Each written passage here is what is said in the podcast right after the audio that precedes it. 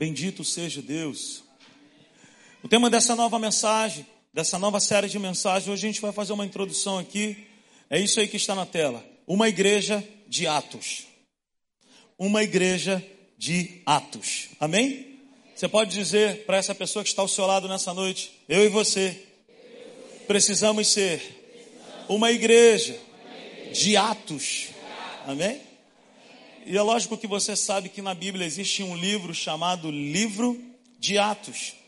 Hoje nós não vamos conseguir ir até essa parte da mensagem, mas eu quero através dessa série compartilhar com você que Deus ele tem me chamado, Deus ele tem te chamado para que nós venhamos a ser uma igreja, não somente, o pastor Leandro usou uma expressão muito bacana aqui na quarta-feira, não somente uma igreja do IBGE, que alguém te pergunta ali para fazer o censo, qual é a sua religião, e você diz evangélico. Olha, não é essa a vontade de Deus para a minha vida e para a sua vida. A vontade de Deus para mim e para você é que de fato nós sejamos uma igreja de atos, atos que glorificam o nome do Senhor, atos que glorificam a Deus, atos que transformam a vida de alguém. Antes de darmos início aí a, propriamente a mensagem, vamos fazer a nossa declaração de fé, amém? Vamos ler juntos ali? Abre os meus olhos para que eu veja as maravilhas da tua lei. Mais uma vez, abre os meus olhos para que eu veja as maravilhas da tua lei. Glórias a Deus, amém? Aleluia. Vamos lá. Uma igreja de Atos é formada por testemunhas que foram transformadas em discípulos e que se relacionam como filhos de um mesmo Pai. Eu e você temos sido chamados para viver dentro dessas três esferas, dentro dessas três vocações. Se você tem a Cristo como teu único e suficiente Salvador, você não foi chamado para participar de mais uma religião. O chamado de Deus para mim e para você não é para participarmos de uma religião. O chamado de Deus para mim e para você é para que eu e você sejamos testemunhas. É para que nós sejamos discípulos. E é para que nós venhamos a nos relacionar como filhos de um mesmo Pai. O que, que significa isso, Rodrigo? A Bíblia diz, em Atos, no capítulo 1, no verso 8, que foi para isso que nós fomos chamados. Olha o que, que diz a palavra de Deus. No livro de Atos, no capítulo 1, no verso 8, eu estou lendo na versão da NVI. Ele fala assim: Mas receberão poder quando o Espírito Santo descer sobre vocês, e serão minhas testemunhas em Jerusalém, em toda a Judéia e Samaria e até os confins da terra. Veja bem que o texto que nós acabamos de ler não está escrito que eu e você fomos chamados para sermos advogados de Jesus. Nós não fomos chamados para ser advogados. Jesus não precisa de advogado. Jesus não precisa que alguém defenda a realidade daquilo que ele é. Jesus me chama e te chama para nós sermos testemunhas. O advogado, ele defende uma causa que ele nem participou, ele nem sabe do que aconteceu de fato. Em alguns casos, ele não sabe nem se a pessoa está falando a verdade ou mentira. Mas ele está ali para defender algo que ele não tem conhecimento. As testemunhas são diferentes. Testemunha é alguém que viu. Testemunha é alguém que ouviu. Testemunha é alguém que experimentou. Testemunha é alguém que não precisou que outra pessoa dissesse alguma coisa para ele mas ele experimentou da realidade. Então, quando a Bíblia me chama e te chama para sermos testemunhas em Jerusalém, é, é, é, em Judéia e em Samaria, essas três posições aqui geográficas apontam para uma realidade para a minha vida e para a tua vida. A Bíblia diz para que eu e você sejamos testemunhas para quem está perto, para quem está em cidades vizinhas e até para outras nações. Então, a humanidade, ela não precisa de mais uma religião. A humanidade não precisa de mais uma filosofia.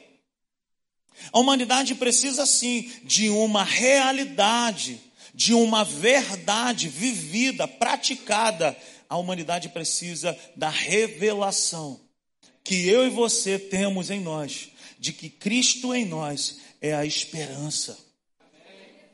Então Deus tem me chamado, Deus tem te chamado para isso, para vivermos como testemunhas, para vivermos como discípulos e para vivermos como filhos.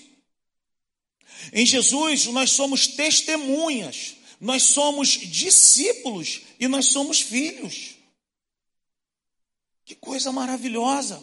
É poder ser um representante, é poder ser uma testemunha. Que coisa maravilhosa é você poder bater no peito e dizer: Eu sou um filho de Deus. Que coisa maravilhosa é você ter o conhecimento de que nós não estamos inseridos em mais uma religião, em mais um ritual. Que coisa maravilhosa saber que o Deus a quem nós servimos, ele está vivo. Que coisa maravilhosa é essa? Saber que Deus não me chamou para ser um cristão SSS, salvo, sentado e satisfeito. Que coisa maravilhosa é que Deus me chamou e que Deus te chamou para fazer algo. Que coisa maravilhosa é saber que o Rei da Glória conta comigo e conta contigo para fazermos alguma coisa nessa terra. Ei, meus irmãos, nós não fomos chamados para colocar mais uma igreja na terra. Tem muitas igrejas. Deus tem nos chamado para fazermos a diferença e para nos movermos como igreja. Em Jesus, nós não somos chamados para sermos meros espectadores. Veja bem, o Evangelho não é como uma obra de arte que você aprecia à distância. Algumas pessoas pagam caro para poder ir num, num museu. Recentemente, nós fomos com as crianças e um grupo de amigos aqui, quero até marcar aí com a igreja para a gente fazer esse passeio. Muito bom esse passeio do Museu Imperial em Petrópolis. Eu paguei cinco reais para entrar, 15 reais eu e minha família, coisa maravilhosa. E ali nós tivemos acesso é, é, a, a várias peças. Coisa linda, a coroa de Dom Pedro estava lá. Mas eu fiquei chateado porque eu não podia chegar muito perto. A gente só podia apreciar. A gente só podia ficar ali olhando. Sem poder tocar, sem poder participar melhor, sem poder perceber detalhes maiores. A Bíblia não me chama e a Bíblia não te chama para sermos meramente espectadores. A Bíblia nos chama para que nós sejamos participantes. Nós vamos falar muito sobre o livro de Atos, e o livro de Atos, se você for ler o último capítulo, capítulo 28, você vai perceber que parece que não tem fim. Você vai perceber que, que, que ainda estamos escrevendo, ainda como igreja estamos escrevendo atos que glorificam ao Senhor. Ao olhar para a palavra de Deus, nós vamos ver no livro de Atos, que o livro de Atos é Atos dos Apóstolos, mas nós vamos ver muitos atos do Espírito Santo através dos apóstolos. E eu fico indignado quando, é, quando a igreja não se move no mover do Espírito Santo para alcançar os perdidos, para produzir uma bagunça no inferno para confundir a cabeça de Satanás. Querido, eu me converti num tempo onde nós cantávamos: pisa, pisa no inimigo, debaixo dos meus pés, debaixo do meu pé, Satanás debaixo do meu pé. Com o decorrer do tempo, a igreja foi perdendo o pé, gente. Ou eu sempre brinco com o pessoal aqui do louvor. Eu gosto de worship, eu gosto. Eu gosto, eu gosto, eu gosto. Mas eu tenho percebido eu tenho percebido que a igreja também tem perdido um pouco da sua essência, que é o que? A ousadia de determinar coisas no mundo espiritual, de colocar limites ao maligno. E quando eu me converti, tudo era resolvido na oração. Tudo era resolvido na oração. E nós perdemos um pouco disso. E nós precisamos, através dessa série, voltar, voltar a alguns fundamentos. Pessoal do louvor aí, não fica chateado comigo não. Eu amo o worship também. Mas o que eu estou querendo dizer é que nós, como igreja, nós precisamos deixar, sabe, de achar que o evangelho é só um romance. Hoje o evangelho está sendo muito confundido com um romance. E está deixando de ser é, tratado como uma realidade de que a igreja não é uma peça teatral, mas a igreja é a continuação daquilo que Jesus fez nessa terra. A Bíblia diz que para destruir as obras do diabo foi que Jesus veio nessa terra. A Bíblia diz que ele continua sendo o cabeça e nós somos o corpo. Os pés de Jesus estão sobre a minha vida e sobre a tua vida. A Bíblia fala isso no Evangelho de Mateus. Quem os outros dizem que o filho do homem é? Abra sua Bíblia comigo em Mateus, no capítulo 16, no verso 13. Mateus, no capítulo 16, no verso 13. Diz a palavra do Senhor assim: Chegando Jesus à região de Cesareia de Filipe, perguntou aos seus discípulos: Quem os outros dizem que o filho do homem é? Eles responderam: Alguns dizem que é João Batista, outros Elias e ainda outros Jeremias ou um dos profetas. E vocês?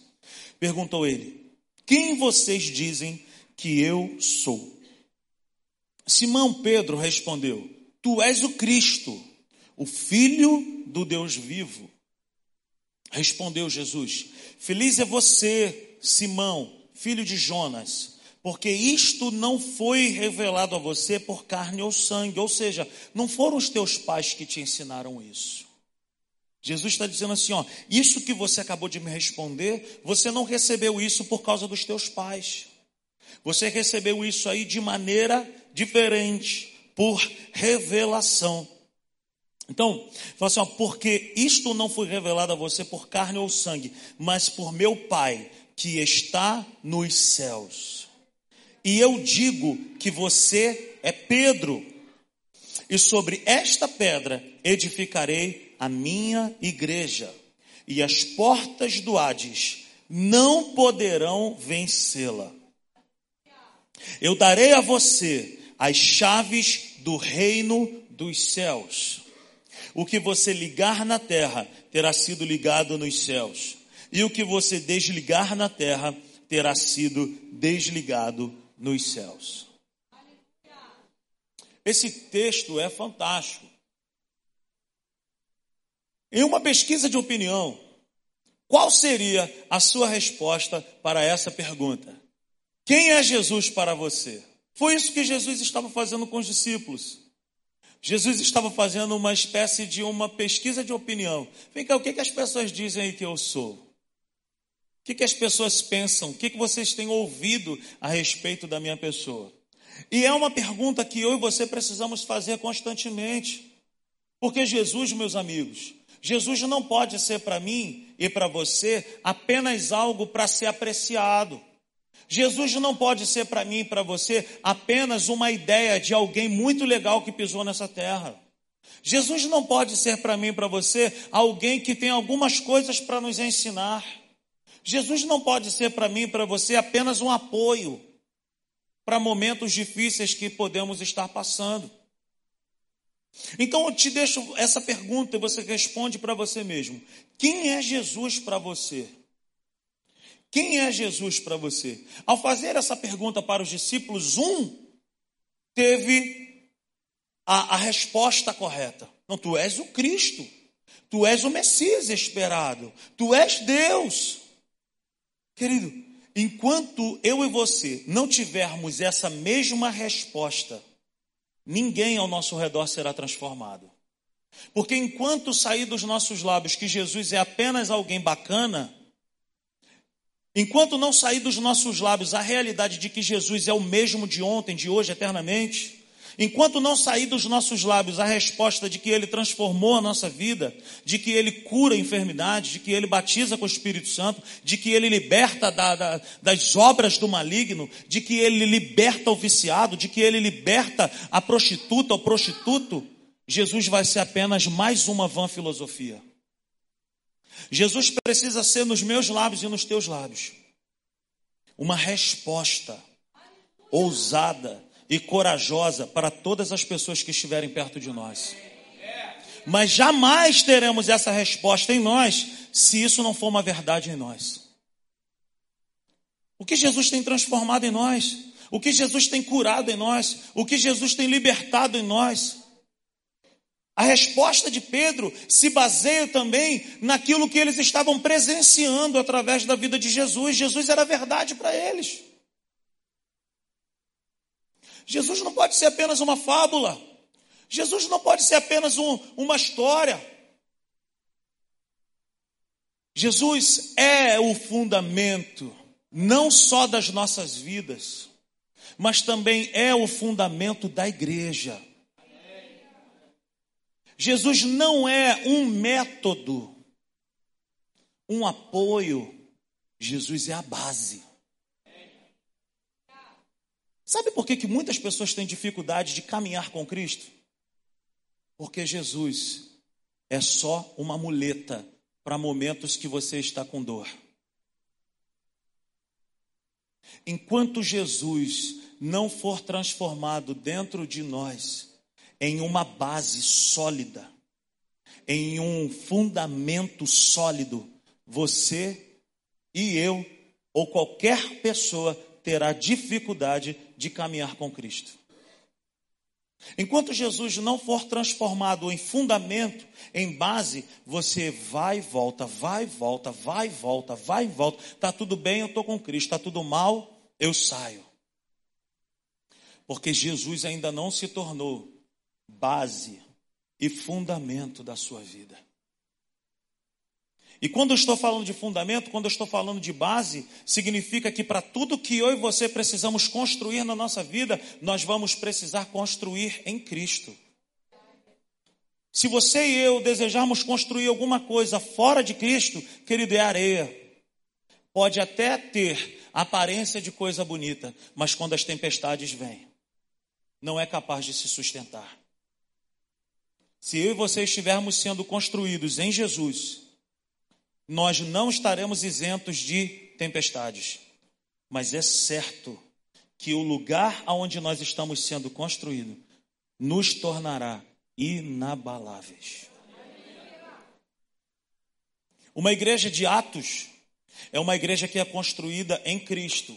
É uma igreja que é construída em Jesus. É uma igreja aonde Jesus está no centro, no lugar de proeminência, no lugar de maior importância no lugar aonde ele é a peça principal, a pedra angular, o maior sustento, querido, a igreja não vive de métodos.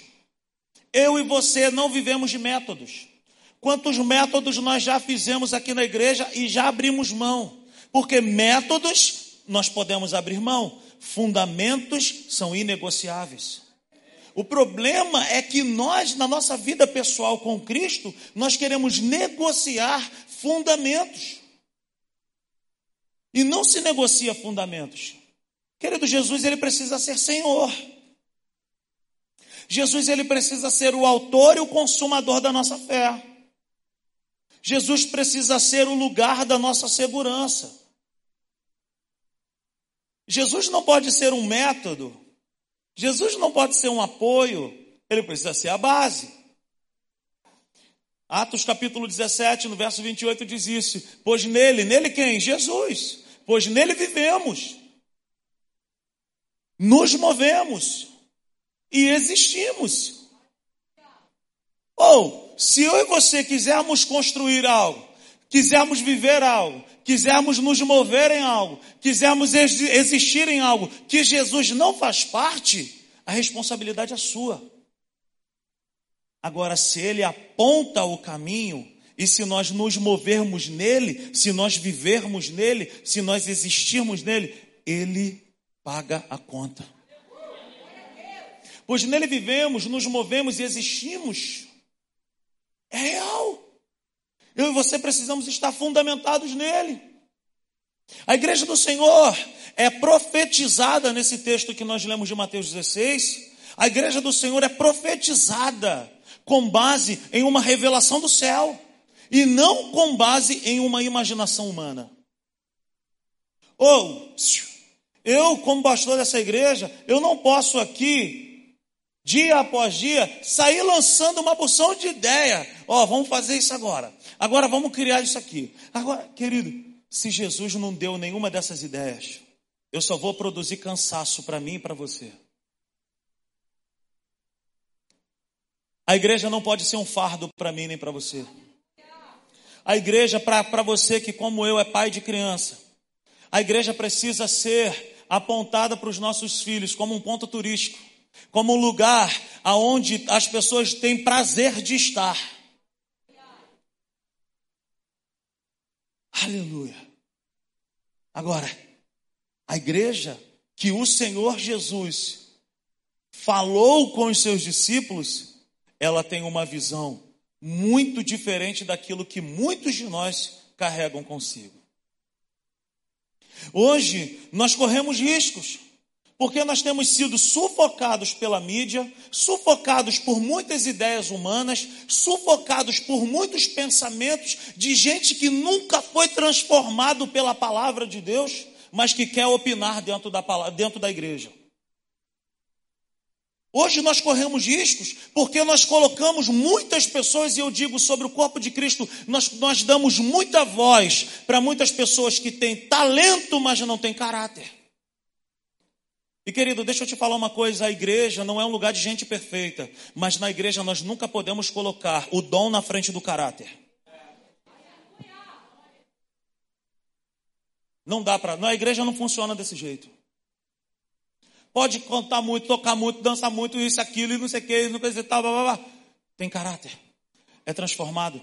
Carrega um testemunho vivo. Ela é uma testemunha de Jesus. Então a igreja do Senhor, ela precisa ser encarada dessa forma. A igreja não subsiste apenas por ideias boas dos homens. A igreja do Senhor só se mantém de pé por causa de uma revelação. E não por uma causa humana. A igreja é continuação e não uma invenção. O que que mantém a igreja com as portas abertas? O que que mantém eu e você dispostos, animados? Uma revelação garante a vida da igreja. Tu és o Cristo, o Filho do Deus vivo. Tu és o Cristo, o Filho do Deus vivo.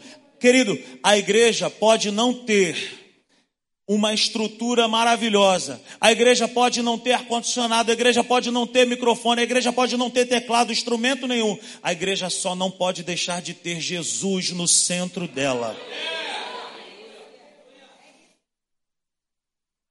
Por quê? Porque todas as outras coisas nós podemos viver sem.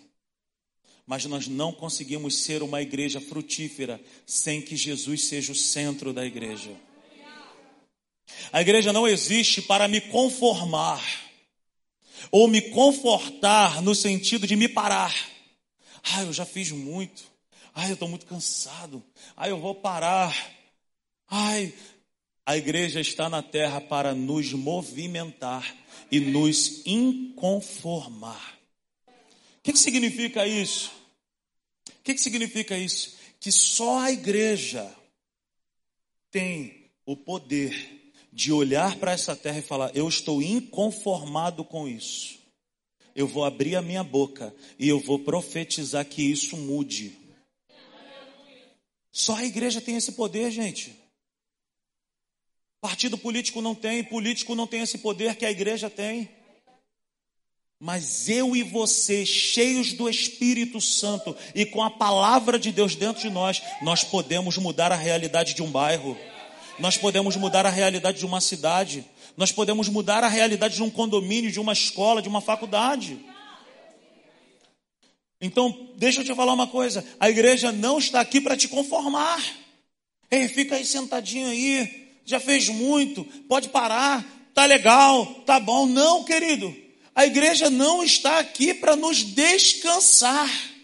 A igreja está aqui para nos sacudir, para nos empurrar, para nos impulsionar a sermos uma bênção na vida de alguém. Querido, sabe qual é a solução para o meu problema e para o seu problema? Quando nós olharmos para o problema de alguém. Quando nós olhamos para o problema de alguém, nós vamos entender que em Jesus nós temos o poder de resolver o problema da pessoa e o nosso. Aleluia. Não se conforme. Não se conforme. Na visão de Jesus, a igreja não se assemelha a um museu.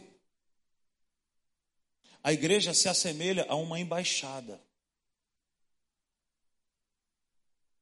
Amém.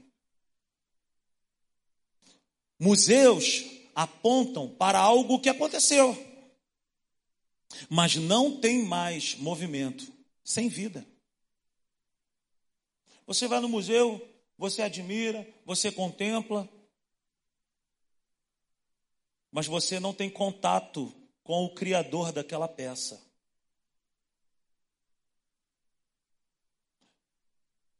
Querido, o Evangelho é top. Ao você ler a palavra, você tem contato com o autor.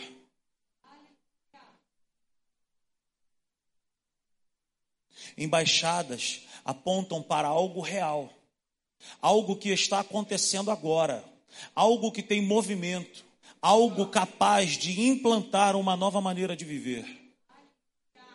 O que uma embaixada faz? uma embaixada traz um pedaço de uma nação para outra nação. Preste atenção, se você cometeu um crime na calçada da embaixada dos Estados Unidos ali no centro do Rio, você vai ser julgado pelas leis da América. Isso é um exemplo. O que que uma embaixada traz? Ela traz a realidade de um lugar para um outro lugar. A igreja, ela precisa ser vista como uma embaixada nesse sentido de que aqui, nesse território onde nós fomos semeados, as coisas precisam mudar sim. E que aonde Deus me leva e aonde Deus te leva, algo precisa ser mudado também. Por quê? Porque a Bíblia me chama e a Bíblia te chama de embaixadores do Senhor. Nós estamos nessa terra, querido, como igreja, não para passar tempo, mas nós estamos aqui, querido, para curar. Nós estamos aqui para transformar. Nós estamos aqui para mudar realidades. Nós estamos aqui para olhar nos olhos um dos outros, olhar nos olhos das pessoas que não têm a Cristo e dizer assim: há uma solução para a sua vida. A embaixada aponta para isso, para algo real, algo que está acontecendo agora, nesse exato momento. Uma embaixada, ela traz a realidade de um lugar para um outro lugar. A igreja, ela é como uma embaixada celestial. Nós precisamos reivindicar nessa terra aquilo que é uma realidade no céu. Cura te pertence. Paz te pertence Prosperidade bíblica te pertence. Equilíbrio nas tuas emoções, na tua casa, no teu casamento te pertence. Alegria te pertence. Provisão te pertence. Livramento te pertence. Autoridade te pertence. Ousadia te pertence. A presença de Deus te pertence. Mas nós não podemos mais pensar que nós estamos como um museu, apenas apontando para algo que Deus fez um dia, mas que não tem capacidade de fazer hoje. Ei, a igreja é como uma embaixada, ele fez ontem, ele faz hoje, ele faz amanhã. Ele é o mesmo de ontem, de hoje, eternamente. Ele é Deus! Ele é Deus! E foi para isso que ele nos chamou. A revelação que a igreja recebeu não está baseada em um homem, Pedro. Foi através de Pedro, ele ouviu, é verdade. Mas a igreja não está construída em cima de Pedro, em cima de homem.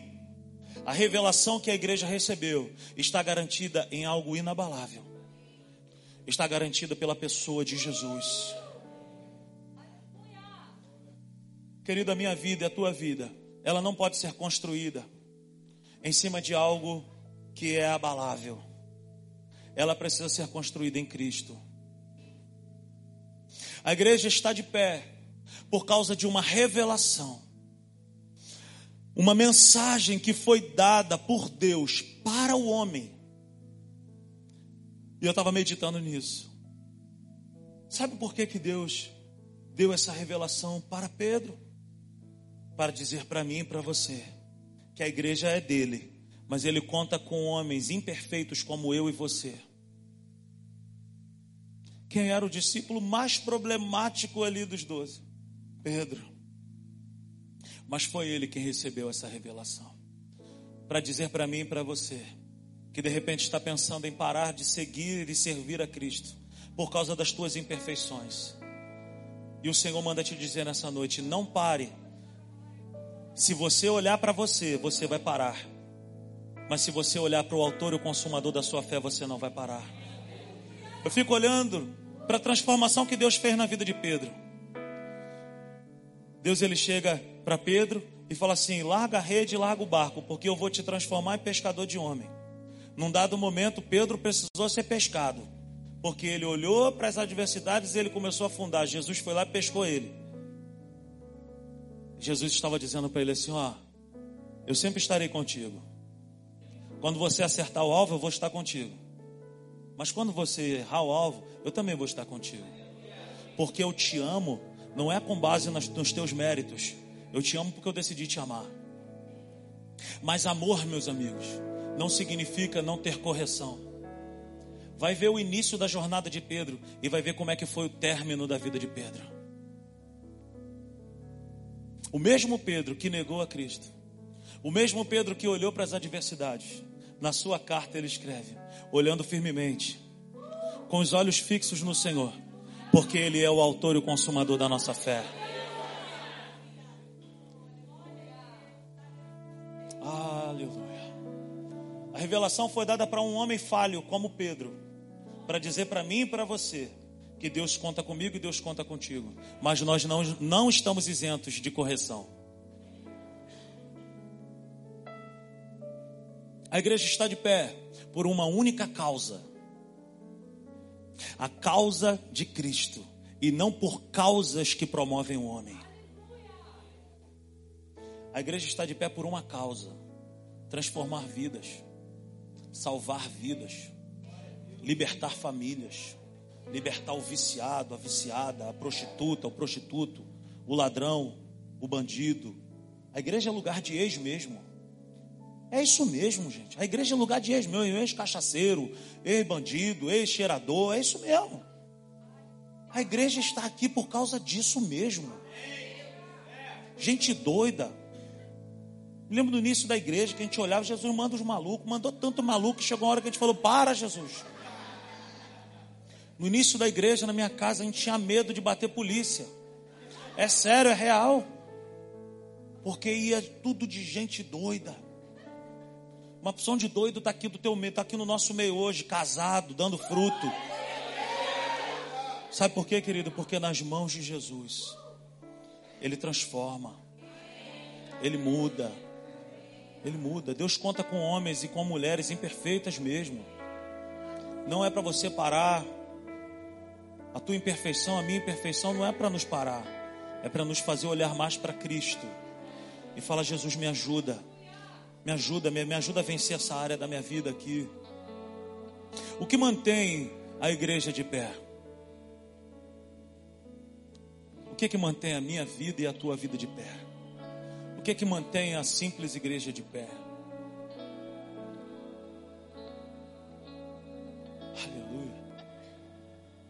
Que que é uma igreja frutífera?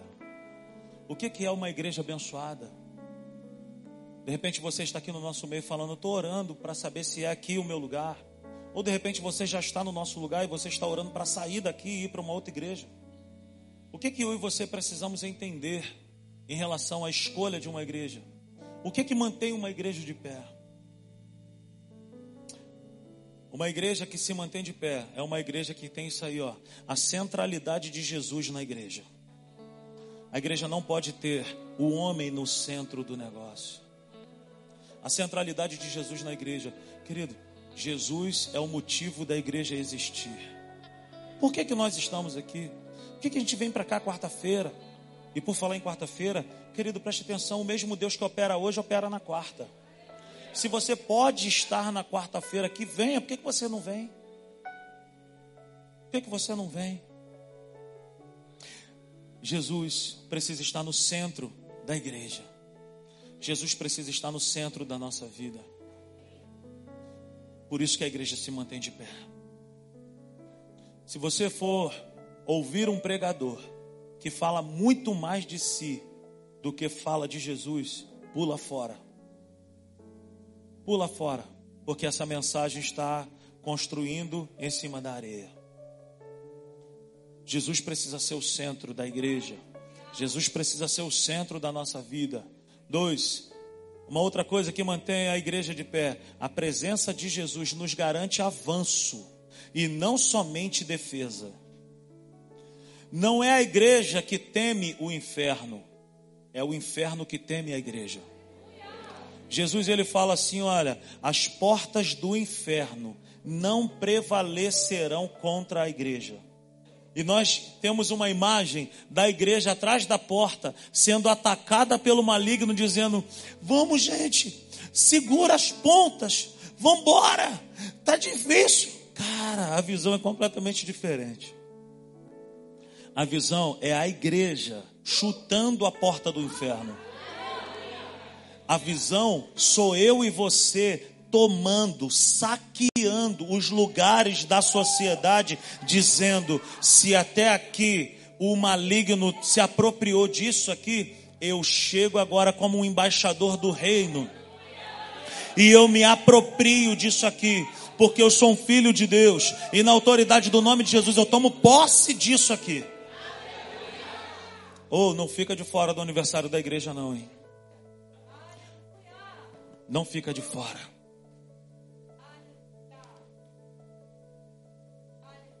A perseguição não parou, a igreja, o Coliseu não parou, a igreja, os leões não pararam, a igreja do Senhor. Se prepare para isso. Se prepare para isso. O Covid não parou a igreja, meu irmão. Os leões não pararam a igreja, o Coliseu não parou a igreja, Nero não parou a igreja, nada parou a igreja. Ei, eu e você, se a nossa vida estiver sendo construída em Jesus, nós não seremos parados. Mas a minha vida e a tua vida precisa estar sendo construída nele. Ei, para de jogar só na defensiva, começa a tomar o teu lugar começa a se apropriar das realidades que o Senhor tem para mim e para você e começa a tomar posse disso por fé. Uma outra coisa que mantém a igreja de pé, as chaves. Jesus ele fala assim, ó, eu vos dou as chaves do reino. Ele não deu uma chave. Ele fala assim, ó, eu vos dou as chaves do reino. Jesus deu à igreja chaves e não somente uma chave. A verdadeira autoridade está nas mãos da igreja. Você dá a chave da sua casa para alguém? Hein? Para qualquer pessoa? Você só dá a chave nas mãos de alguém que você tem o que? Intimidade. E quando você dá a chave para alguém, você está dando junto a autoridade. Alguém que tem a chave da sua casa. Ela vai abrir a geladeira, vai sentar na mesa. O que Deus está dizendo para mim e para você é que a igreja precisa entender que chaves aponta para autoridade. Chaves apontam para acessos. Chaves apontam para ligar e para desligar.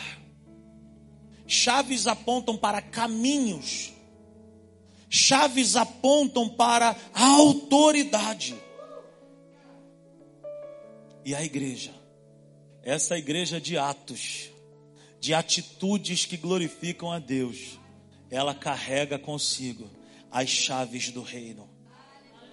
E sobre a minha vida e sobre a tua vida, que entregamos a nossa vida para Cristo, nós temos em nós chaves para chegar hoje no teu lar e dizer: Satanás, na autoridade do nome de Jesus, eu te mando embora agora da minha casa, eu te mando embora agora do meu leito, eu te mando embora agora da vida dos meus filhos, eu te mando embora agora da, da, da, vida do meu trabalho, da minha vida profissional. Eu tenho as chaves do reino. Eu tenho autoridade sobre a minha vida para ligar coisas e para desligar coisas. Você entendeu essa mensagem nessa noite? Dê um forte aplauso ao Senhor e se coloque de pé. Deus me chamou.